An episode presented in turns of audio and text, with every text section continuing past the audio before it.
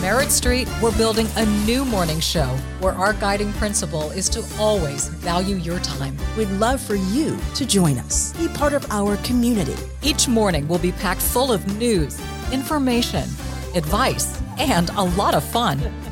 And we promise we'll never waste your time. I'm Dominique Sachse. I'm Fanchon Stinger.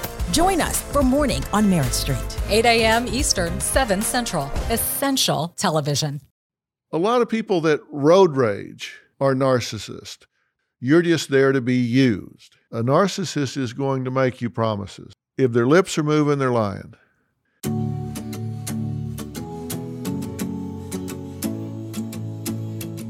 Welcome to Phil in the Blanks. This is going to be a bit different because I'm kind of starting a series here, and I want this to be more of a conversation than a broadcast or what you might typically think of as a podcast. Because I want to talk about some mental disorders, some mental illnesses. And I'm talking particularly about a category called personality disorders. And I'm doing this because I get asked about this a lot. I'm going to start by talking about one of those that I get asked about probably more than any others. And on the show, I get a lot of people that throw this term around, and I'm talking about narcissism, the narcissistic personality disorder. Yes, it is a disorder, and I suppose that everybody has an ego, so certainly these things all occur on the continuum. But those that I get asked about the most are the narcissistic personality disorder and the borderline personality disorder. So, I want to talk to you about what it really means, what we're really talking about when we say narcissism and narcissistic personality disorder. And then I want to talk to you about how to live with, deal with, cope with, recognize, manage, and handle the narcissistic personality disorder. I'm going to start by just the real broad definition because there's more than one type of narcissistic personality disorder. But we're talking about, generally speaking, a pattern of grandiosity in fantasy or behavior, a need for admiration, and a lack of empathy. So let's talk about what I just said. A pattern of grandiosity. What's that mean? Grandiosity, fancy word, but that means that people see themselves in a real exaggerated fashion. I mean, they just think they're hot stuff, right? They're a big deal. Everybody else is second class. Nobody is interesting except them, which is why you see them and hear them talking about themselves all the time. And you're just there to be an audience. You're just there to be manipulated. You're just there to be exploited. You're just there to be used. Now, when we talk about grandiosity, we're talking about in fantasy or behavior. By fantasy, we mean they don't live in the real world. They live in a world of their own. They see themselves as exceptional, extraordinary, entitled, and their behavior will reflect that. They behave as though the rules don't apply to them. They behave as though you don't have rights, they do they behave as though everything must revolve around them. A lot of people that road rage are narcissists. They get in traffic and they expect that it's just going to open up like the Red Sea. They get on the freeway, they expect all the cars to just pull over to the shoulder and let them go through. These people don't know who they are. They don't know that they have important things to do. And so they get very upset if people don't let them run their own agenda. A need for admiration. These people need to be the center of attention. Look, everybody has a way of being in the world, right? I mean, some people come in to the room like a house afire. Some people come in like a cool breeze. Some people are happy to just kind of drift in and kind of read the room, see what's going on. Not the narcissist. The narcissist needs to be the center of attention. And anybody else that's getting any attention is a threat. anybody else that's getting laughs, anybody else that's getting focused on, anybody else that's of interest, we need to get rid of them because all the attention needs to be on the narcissist. They have a really pathological need for admiration. They need people to tell them how smart they are, how interesting they are, how special they are, show them how entitled they are. And if that doesn't happen, they get very upset. They get very frustrated and they can go on the attack. And when we say a lack of empathy, these folks just don't have the ability to stand in somebody else's shoes. Somebody might show up late to work and you say, "Oh, you're never late. What what happened?" They might say, "Oh, just as I was leaving this morning, my dog got out and was hit by a car and killed my dog." what would be a normal reaction? People would go, Oh my gosh, you must feel terrible. I'm so sorry. Not a narcissist. A narcissist doesn't have the ability to identify with that person's feelings. So they might say, Huh, well, you're here now. Or, oh, what kind of dog? Huh, well, you'll have to get another one. So, anyway, what I was wanting to talk to you about, they have no ability to reflect feelings. They have no ability to identify with what that person might be experiencing at the time and be empathetic. Now, this is different from sympathetic. I'm talking about empathetic, where they can identify with that person's feelings, put themselves in their position for a minute, and understand how they might be feeling. They don't have that ability, which is why it's very difficult for them to ever have a close relationship with anybody.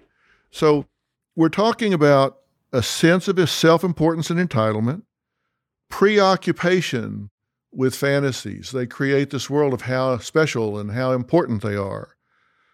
They believe that they're special, they believe that they're unique. They're very exploitive, they're very arrogant. So you'll see them doing something that you would think, oh my gosh, they must be embarrassed about this. They don't read the room.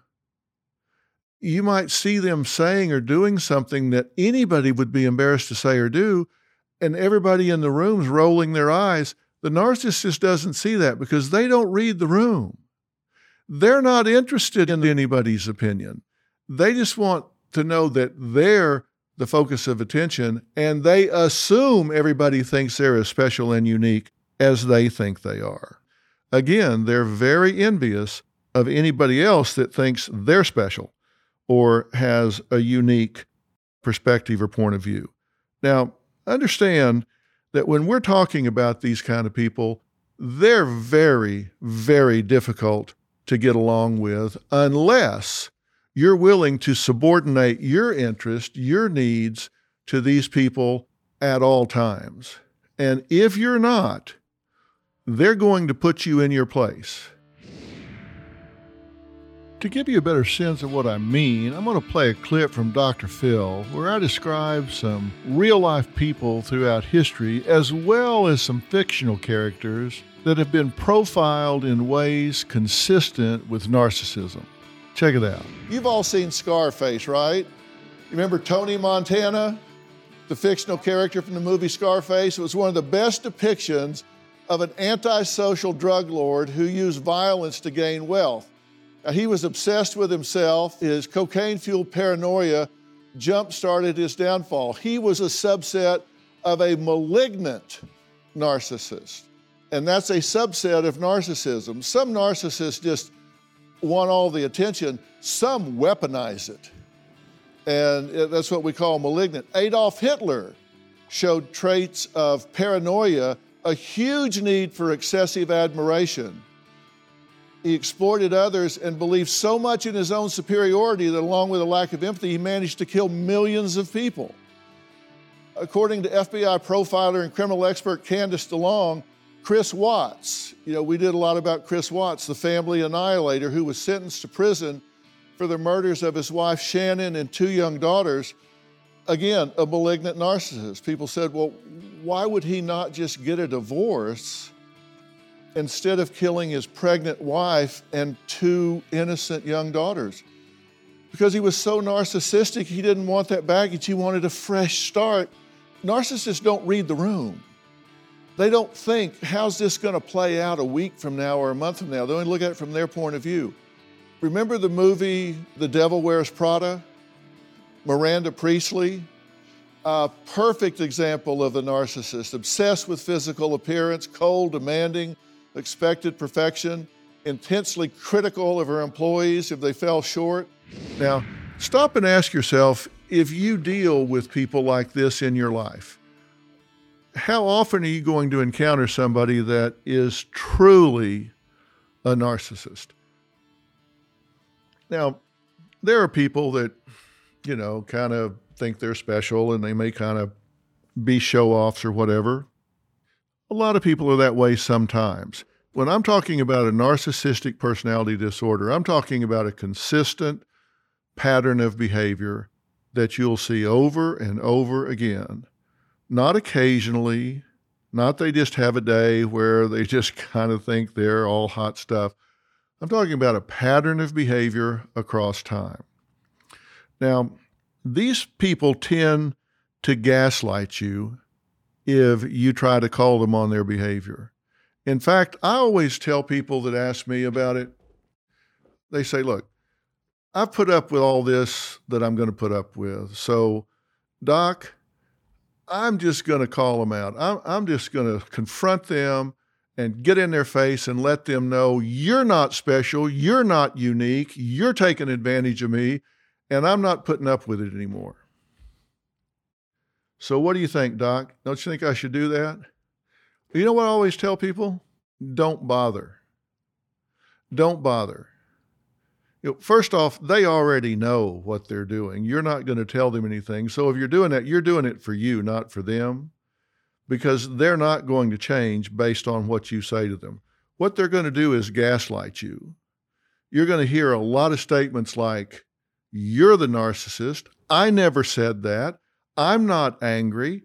I'm not taking advantage of you. I'm not that way. You're that way. Look at you. You're judging me. They're going to play the victim role and attack you. And before it's over, they're going to be in a victim role and telling you that you're the one with the problem. And trust me, they have more staying power than you do. They will never give it up these folks don't respond to therapy very well at all. About a third of them that get into therapy, they'll get up and walk out in a rage as soon as you start to take their inventory. About a third of them will find something about the therapist they don't like, and they'll start criticizing and trying to get into a battle of wills, try to win a debate rather than learn anything. And, you know, the remainder, they might try to listen for a period of time. Some might get some better, but I can tell you, generally speaking, I think some of these people actually get worse in therapy than better because the therapist tries to point out to them what their deficiencies are, such as a lack of empathy and they say, What do you mean? And they might use the example that I used of what happens when somebody comes in and says their dog got run over. So, what they're doing is basically teaching the narcissist how to mimic empathy. So, all they've done is make the narcissist more dangerous because now the narcissist at least knows how to mimic the first layer of empathetic conversation or behavior and that's why I say they've actually made them worse. They now have given them the tools to at least hide their narcissism a little bit better. So I think it's very, very difficult. When you go to talk to them and say, Look, I see you for what you are, I know what you're doing, it's not going to get you anywhere. I'm going to tell you how to deal with it. I'm going to tell you what you can do in a minute, but mm, not really going to help to confront them.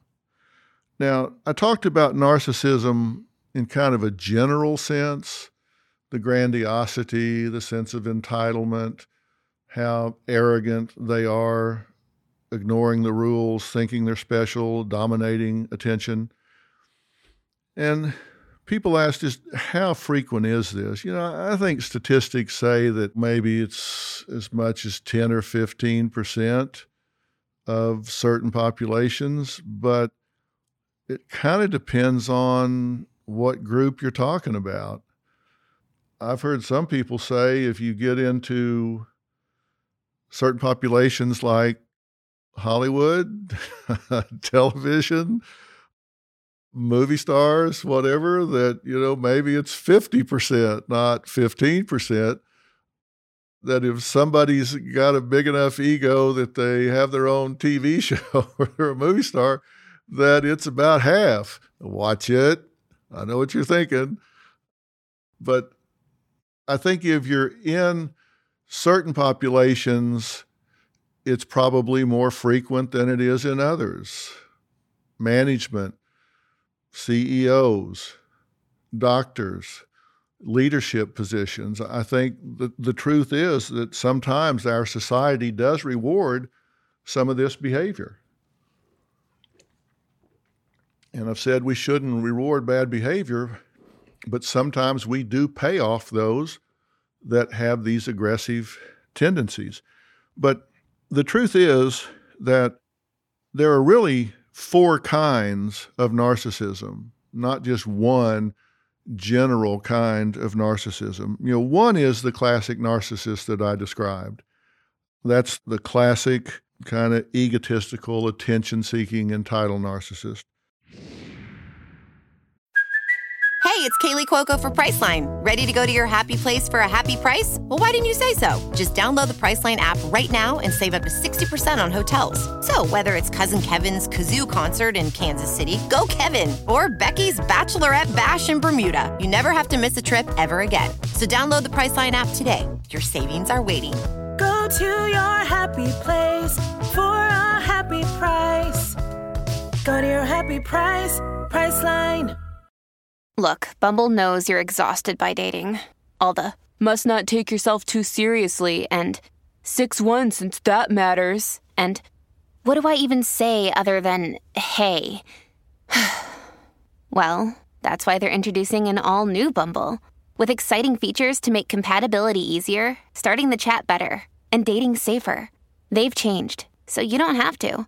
Download the new Bumble now. The second category that I like to break out are what I call the malignant narcissist. These have all the characteristic and traits of the classic narcissist that I described, but this particular subset are mean. They weaponize all of those things that we just talked about. They seek to hurt people. They use that arrogance. They use that entitlement. They use that to wreck people's lives, ruin their careers, break up their families, destroy their self esteem and self worth purposely. They weaponize it, they target people, and they go after them. Malignant narcissists are, in common parlance, kind of psychopaths. They hurt people. They mean to hurt people because they're mean. The third category is a very interesting group. It's called the covert narcissist. Now, these folks sometimes are a little harder to spot, but trust me, they're just as narcissistic as the strutter. They're just as narcissistic as the blowhard that wants to be the center of attention at all times. But the covert narcissist is one that likes to play the victim role they're blamers. They're still going to have the entitlement. They're still going to expect to be the center of attention, but they're going to do it more passively. They're going to blame others for anything that goes wrong. But believe you me, they're still going to be the center of attention. They're going to take the victim role and tell you how they've been hurt, how they've been taken advantage of by management or the government or their wife or their husband. And when you listen to them, the things they're claiming are going to be, if you listen carefully, not at all encroachments on their rights, but just someone else asserting their rights. But you're going to hear them saying that they're so special. How could someone do this to them? It's just a matter of whether they're screaming it from the mountaintops or they're sitting over in a corner telling you how special they are, asking you, don't you think that I'm right about this? Don't you think? Isn't it true that they're going to be trying to think for you and put words in their mouth and control you from the bottom side up instead of the top side down? They're passive aggressive, but they still control you a lot. But if you listen and watch, all the entitlement, all of the expectations are still there. They're just much less passive about expressing it. Now, the fourth type, this is one of the ones that I guess is kind of a pet peeve of mine. And this is the communal narcissist. These are the people that, particularly in our exhibitionistic society now, where people think if they brush their teeth, they have to have a camera on them, with the internet, the communal narcissist, you always hear them and see them talking about all of the great and wonderful things that they do. They're always telling you about how they saved these children, how much money they give to this cause, how they traveled to the depths of the jungle to save these dirty faced, hungry children, how many awards they got. You'll see them at all of these charity functions. You'll see them at all of these galas, and you're always seeing them. They never find a lens, a camera, lights that they don't like. They're always up front telling you what a wonderful giver they are, how much they contribute. And, you know, look at me. What a philanthropist I am. What a giver I am. And, you can't give them enough attention. I mean, some of these organizations, they'll give them a little money and it's like, oh my God, they're forever in their debt. There's no way you can ever please them, no way you can ever thank them enough, no way you can ever do enough. And let me tell you, it won't be long before they become offended. You can't name enough buildings after them. You can't put enough publicity out there. You can't put them at enough head tables. It's just a matter of time till you're going to offend them and they move on to the next organization. But you know these people, you see them, they're always standing there with a trophy or an award and saying, Look at me.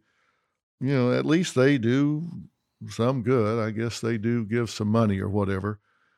Those are the four types. So, how do you deal with these people? How do you live with these people? How do you get along with these people? And how do you recognize if you actually have one of these people in your life?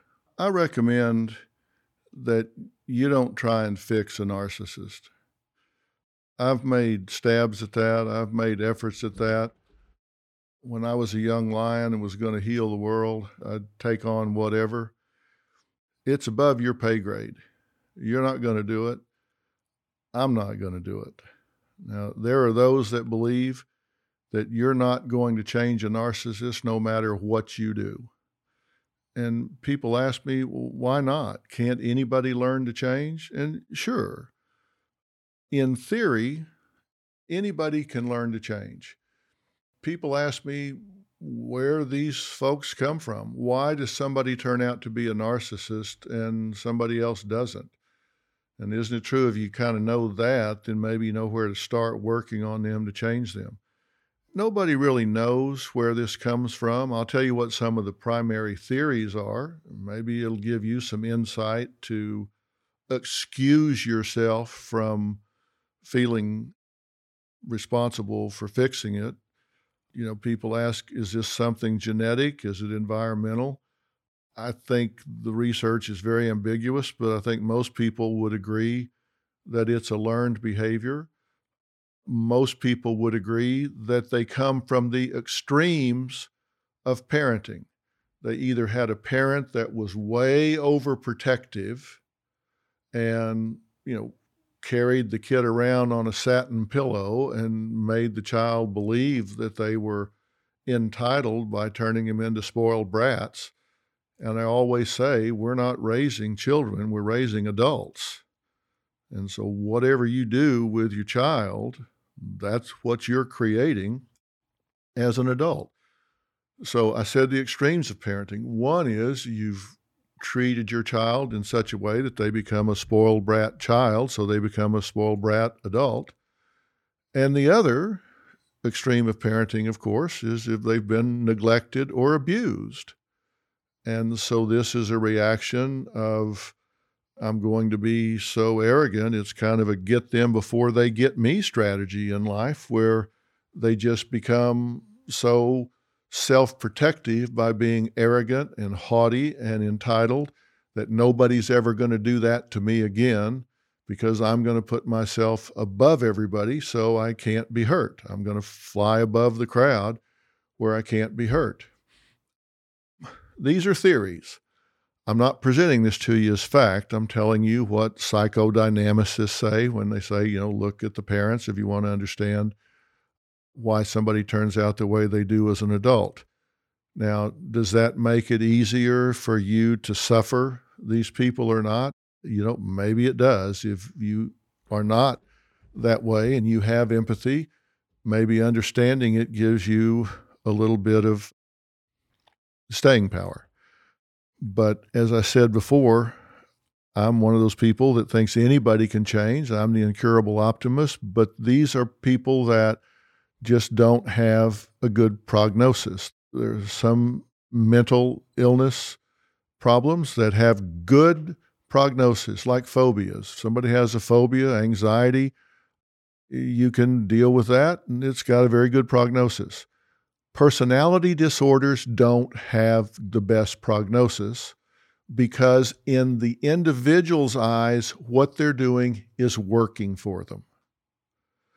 And so their belief is why fix what ain't broke? A narcissist doesn't respond well in part because they don't see a problem.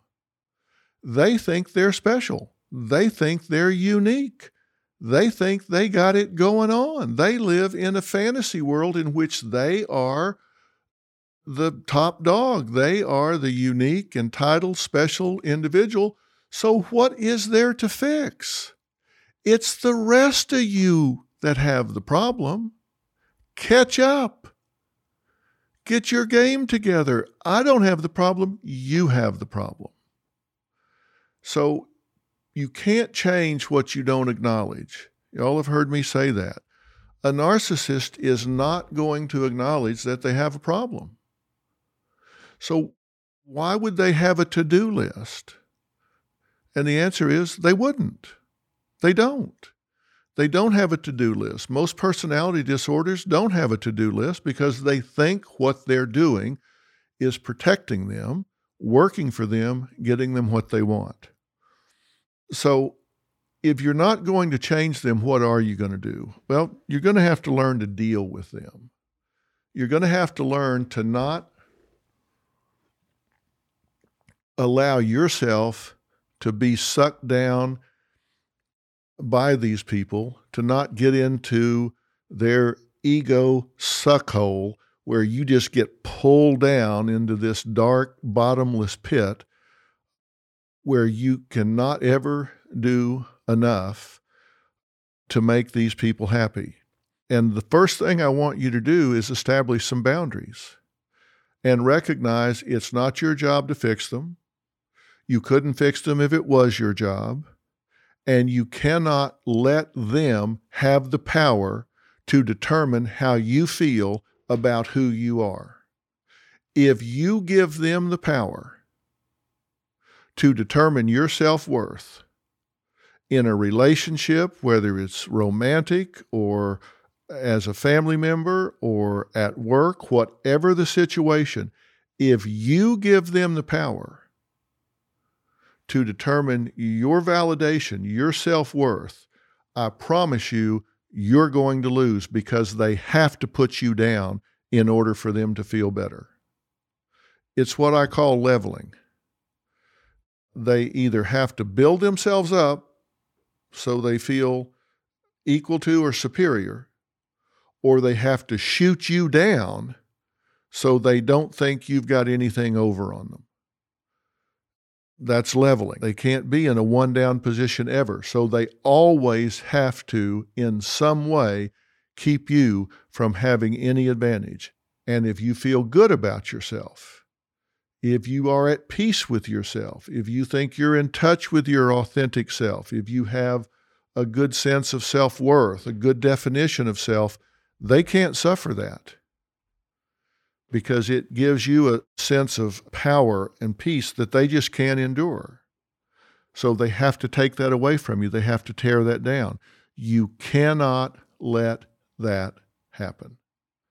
So that's why I say you've got to set up a boundary and you cannot take the bait and you cannot be the bait. And let me tell you what I mean by that. These people are going to say things that anybody would find offensive. They're going to violate your rights. And it's not just being assertive. Assertiveness is when someone acts in a way to protect their own rights, but they do it without stepping on anyone else's rights. Aggressiveness is when people assert their rights and they trample all over someone else's rights. That's what a narcissist does. They do it by gaslighting. And I'm going to tell you what I mean by that. And if you're dealing with a narcissist, get out your fire extinguisher because you're going to get gaslit. They are going to talk to you in such a way that anything that goes wrong is your fault. And anything that they do is your fault. You're going to hear phrases, I mentioned a few of them before. I didn't say that. I'm not mad. It's not that big a deal. Why are you being so sensitive? Why are you blowing this all out of proportion? What is wrong with you? What is wrong with you? I just want to be happy. I just want to get along. I'm just trying to have a life here. You're making a big deal out of everything. I'm not upset. I wasn't yelling. I'm just passionate. You're the one with the problem. You're the one that's upset. You're the one that's making a big deal here. What's wrong with you? And it all keeps coming back to what's wrong with you. And they're happy to answer that question. You're too sensitive. You're just too sensitive. You don't like it when I'm happy. You don't like it when I'm doing what I need to do. You have to be in control. You're the one that's judging. You're the one that thinks you're better. It's not me. You think you're better than me. Look at you. You're judging me. That's the gaslighting phrases you're going to hear. And if you don't have a boundary, you're going to take that bait and start questioning yourself whether or not, well, maybe it's me. Maybe it's me. But what do I want you to do? I want you to remember this conversation that we're having right now. I told you this was going to be a little different, that I just wanted it to be a conversation. And I want you to remember when this happens, you know what? When I was on my walk and I was listening to Dr. Phil in my earbuds, this is exactly what he was talking about. This person is using the exact ideology that he was talking about. Now, the word choice might be a little bit different but the sentiment will be the same, and that is you're the problem, not me. You're too sensitive, you're too touchy, you're too hair triggered. Whatever their words are going to be, it's going to all come down to this is your fault. You're creating the problem, not me. If you would just settle down, we would be fine if you're hearing that, I want you to remember this conversation and say, this is exactly what I was hearing from Dr. Phil. These are exactly the things that we were talking about. Now, to do this, when I say boundaries, you've got to put up some fence lines. You've got to say, look, I know who I am. I know what's right. I know what's wrong. And, you know, this is like you hear sometimes how interrogators will get somebody in a interrogation room and hotbox them.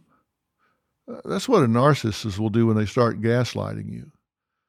An interrogator will get a suspect in a room and they'll just pound on him and pound on him and pound on him until they coerce a confession out of him. And that's what a narcissist will do. They will hotbox you and pound on you and pound on you and pound on you until finally you say, okay, fine, I'm sorry. And that's all they need is to get you to take one step back. And then they just trample you. And the next time it comes up, they'll say, you know, you apologized for this once. And here you are doing it again. That's why I say you've got to have fence lines and you have to be willing to walk away. You've got to be willing to turn on your heel and say, enough is enough and too much is too much and I'm not going to take this browbeating. I'm going to turn around and walk away. Now, what's going to happen when you turn around and walk away? Another day is here, and you're ready for it. What to wear? Check. Breakfast, lunch, and dinner? Check. Planning for what's next and how to save for it? That's where Bank of America can help. For your financial to dos, Bank of America has experts ready to help get you closer to your goals. Get started at one of our local financial centers or 24-7 in our mobile banking app. Find a location near you at bankofamerica.com slash talk to us. What would you like the power to do? Mobile banking requires downloading the app and is only available for select devices. Message and data rates may apply. Bank of America and a member FDIC. Families have a lot going on. Let Olly help manage the mental load with new cognitive help supplements for everyone four and up, like delicious Lolly Focus Pops or Lolly Mellow Pops for kids. And for parents, try three new Brainy Chews to help you focus, chill out, or get energized. Find these cognitive health buddies for the whole fam at olly.com. That's O L L Y.com. These statements have not been evaluated by the Food and Drug Administration. This product is not intended to diagnose, treat, cure, or prevent any disease. I've said I don't want you confronting a narcissist because A, they're not going to change when you do, and B, you think you're going to vent and feel better. No, you're not. you're just going to go through this most frustrating circular exercise you've ever been through in your life, and you're not going to feel better. So I'm just trying to save you that frustrating experience. So, what have I said? I've said, own your own feelings. Don't give them your power. I've said, don't take the bait. And I've said you have to have boundaries. Now, I want to talk about a different kind of boundary, and that's setting up a fence line. There's a boundary where you say, You don't get to tell me how I feel about myself. And you don't ever want to use those words. You don't ever want to tell a narcissist, You make me feel bad about myself, because that's not true they may do things that you react to. They may make it easier for you to respond, but you got to own your own feelings. That's one kind of boundary where you keep your power. Another kind of boundary is recognizing that they only respond to action, not words. Let's talk about an example. Let's say you're in the workplace you're dealing with a narcissist and they are abusing or harassing you. Maybe it's sexual. Maybe they're taking credit for work that you did. Maybe they're just bullying you and making fun of you in front of other people or whatever, making you the butt of jokes, whatever. You don't ever want to bluff with a narcissist. If you tell them, I need you to stop doing this. And if you don't stop doing it, I'm going to HR, I'm filing a formal report, and I'm going to have an investigation initiated, and we'll see what happens. Don't say that if you're not ready to do it. Because if someone is making provocative comments to you, if they're making rude insinuations with sexual connotations that make you uncomfortable, and you say, I don't want you to do that anymore. You need to stop talking to me that way. And if you don't, I'm going to report it. The next time they open their mouth and say something like that, you need to stand up and walk into the HR office or your supervisor's office and you need to file the report. Don't tell them you're going to do something that you're not going to do. Because the only thing they understand is action. Then understand the gaslighting starts, they're going to go into, well, it's not me, it's her. She, blah, blah, blah, blah, blah, blah. Understand that.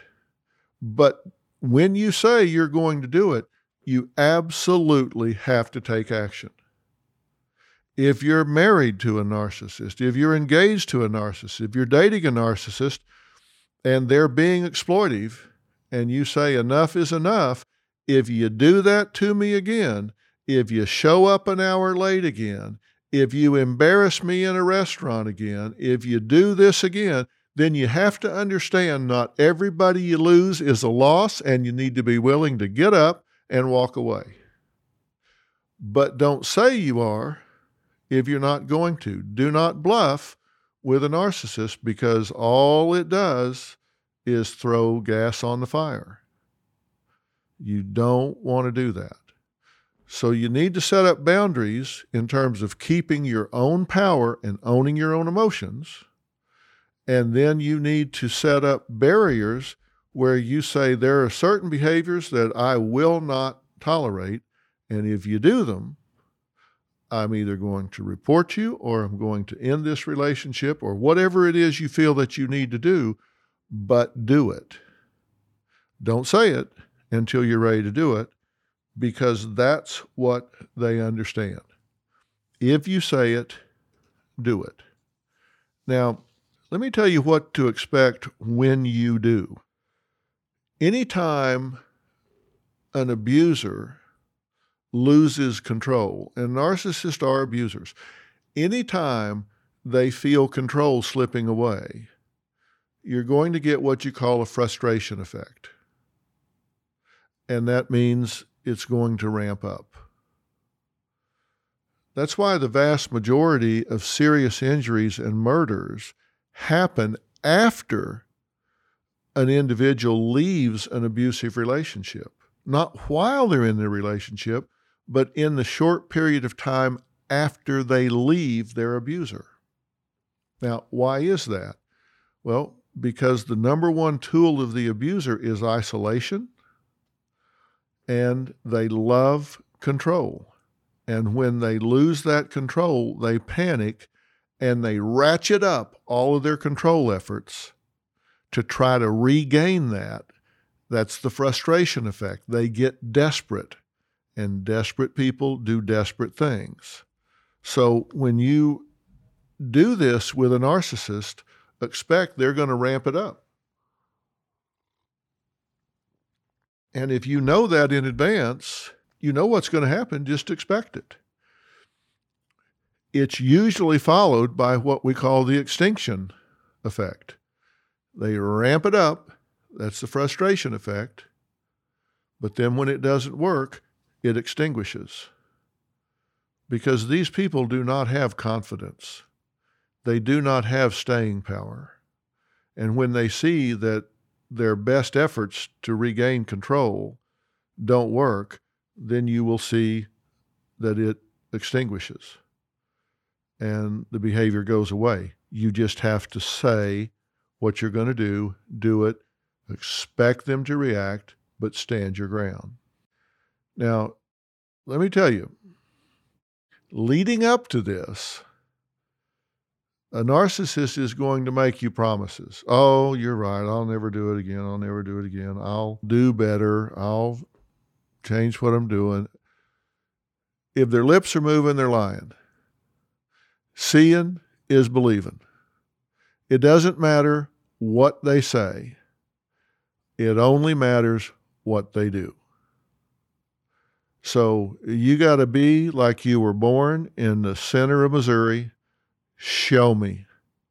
To act like you're from the show me state. You dealing with them, it makes no difference what they say, it matters what they do. You got to turn a deaf ear and just say, Show me. If they say, I'm not going to embarrass you in a crowd again, I'm not going to show up late again because I think time is suspended for me because I'm so special and I can travel 15 miles in 1.2 minutes when it takes everybody else 30 minutes, and whatever. They're not going to be rude to your mother when they get over there. They're not going to just dominate the conversation and not let anybody else speak. All the things that you have said, I'm not going to put up with anymore. It doesn't matter what they say, it's what they do. That's what you have to focus on, what they do. Now, it's also very important that you have someone that you can talk to. Surround yourself with people that know you, people that love you, people that can validate you. Because the onslaught you get when you're living with, dealing with, working with, married to, trapped by a narcissist can be overwhelming. These people are relentless, they just don't give it up. And you withstanding that onslaught alone can be very difficult. Give your feelings a voice. You have to go check in with somebody that you know has your best interest at heart. And if you don't have a therapist, if you don't have a pastor or a priest, talk to your best friend, talk to your mother, go to a support group, have somebody so you're not alone. Have somebody to help you reset the dial so when you get beaten down by these narcissists, whether it's a classical narcissist or a malignant narcissist that's just mean, or a covert narcissist that's just so whiny and passive aggressive, but they dominate everything, or a communal narcissist that's just constantly just telling you how wonderful they are and they just take all of the air out of the room and you're just suffocating to have a normal conversation with an adult, have somebody that cares about you, somebody you can talk to. And the best way to get what you need is to give away what you need. Be there for somebody else. It will fill you up, and I promise you, it comes back in multiples. So, what am I saying here? I'm saying that there's a personality type out there called narcissistic personality disorder. These aren't people that are just kind of nuanced. These aren't people that just, you know, they're just kind of different. These people are sick. They have a mental illness. And it's a mental illness that causes them to prey upon other people. They prey on their self esteem, they prey on their self worth, they prey on their relationships, they prey on their careers, they prey on their very life energy. And I don't know if it's just me or it's just that because of the internet, we just see into more people's lives. But it does seem to me that it's just more prevalent than it used to be. And maybe it's just because we just see it more. You know, when I was growing up, coming through high school and college in the 60s and 70s, we didn't have the internet. So I didn't know what somebody was doing in the town down the road. I didn't know what was happening in New York or Denver or Kansas City or hell in the next town over. But now somebody sneezes in Denver and everybody knows about it in Beijing. Maybe we're just seeing it more. But I want you to know what's out there. I don't want you to be naive. And if you're one of these people, if you have a narcissistic personality disorder, then I'm certain that you know I'm not talking to you. could, you wouldn't possibly recognize I'm talking to you. It couldn't possibly be you. It would have to be somebody else, right? But I want you to know the kind of personalities that are out there because sometimes you get to thinking, you know, it's just you. Or maybe it's just the way somebody is. Well, maybe just the way they are is sick. Maybe they have a mental illness and you haven't recognized it and you've let it get to you. I've said there's nothing you can do to fix them, but at least if you're aware that it's them and not you, you can heed some of my suggestions here. Keep your power. Set up your fence lines. Recognize that there comes a time when you have to recognize that not everybody you lose is a loss. And know that it's not your job to fix them. Don't think you're going to vent and tell them off and feel better because that's not how it works with them. They got more staying power than you do because they've committed their life to this and you haven't. I tell you, the reason these people can be so effective sometimes, and the reason they sneak up on you, is because you're just too healthy. You're just too healthy. You know, I've said this before, but I'll never forget it. I was interviewing some people once, and this was way back when I was in graduate school. And I was talking to some criminals at the jail. I was talking to some muggers. And was just asking them, how are you so bold to just walk up to somebody and just hit them in the head and take their money? Aren't you afraid you're going to get punched out or you're going to walk up on the wrong guy? And they said something really interesting to me. They said, No, I'll tell you why. Because they don't think like we do. And when we walk up to them and we say, Hey, have you got the time?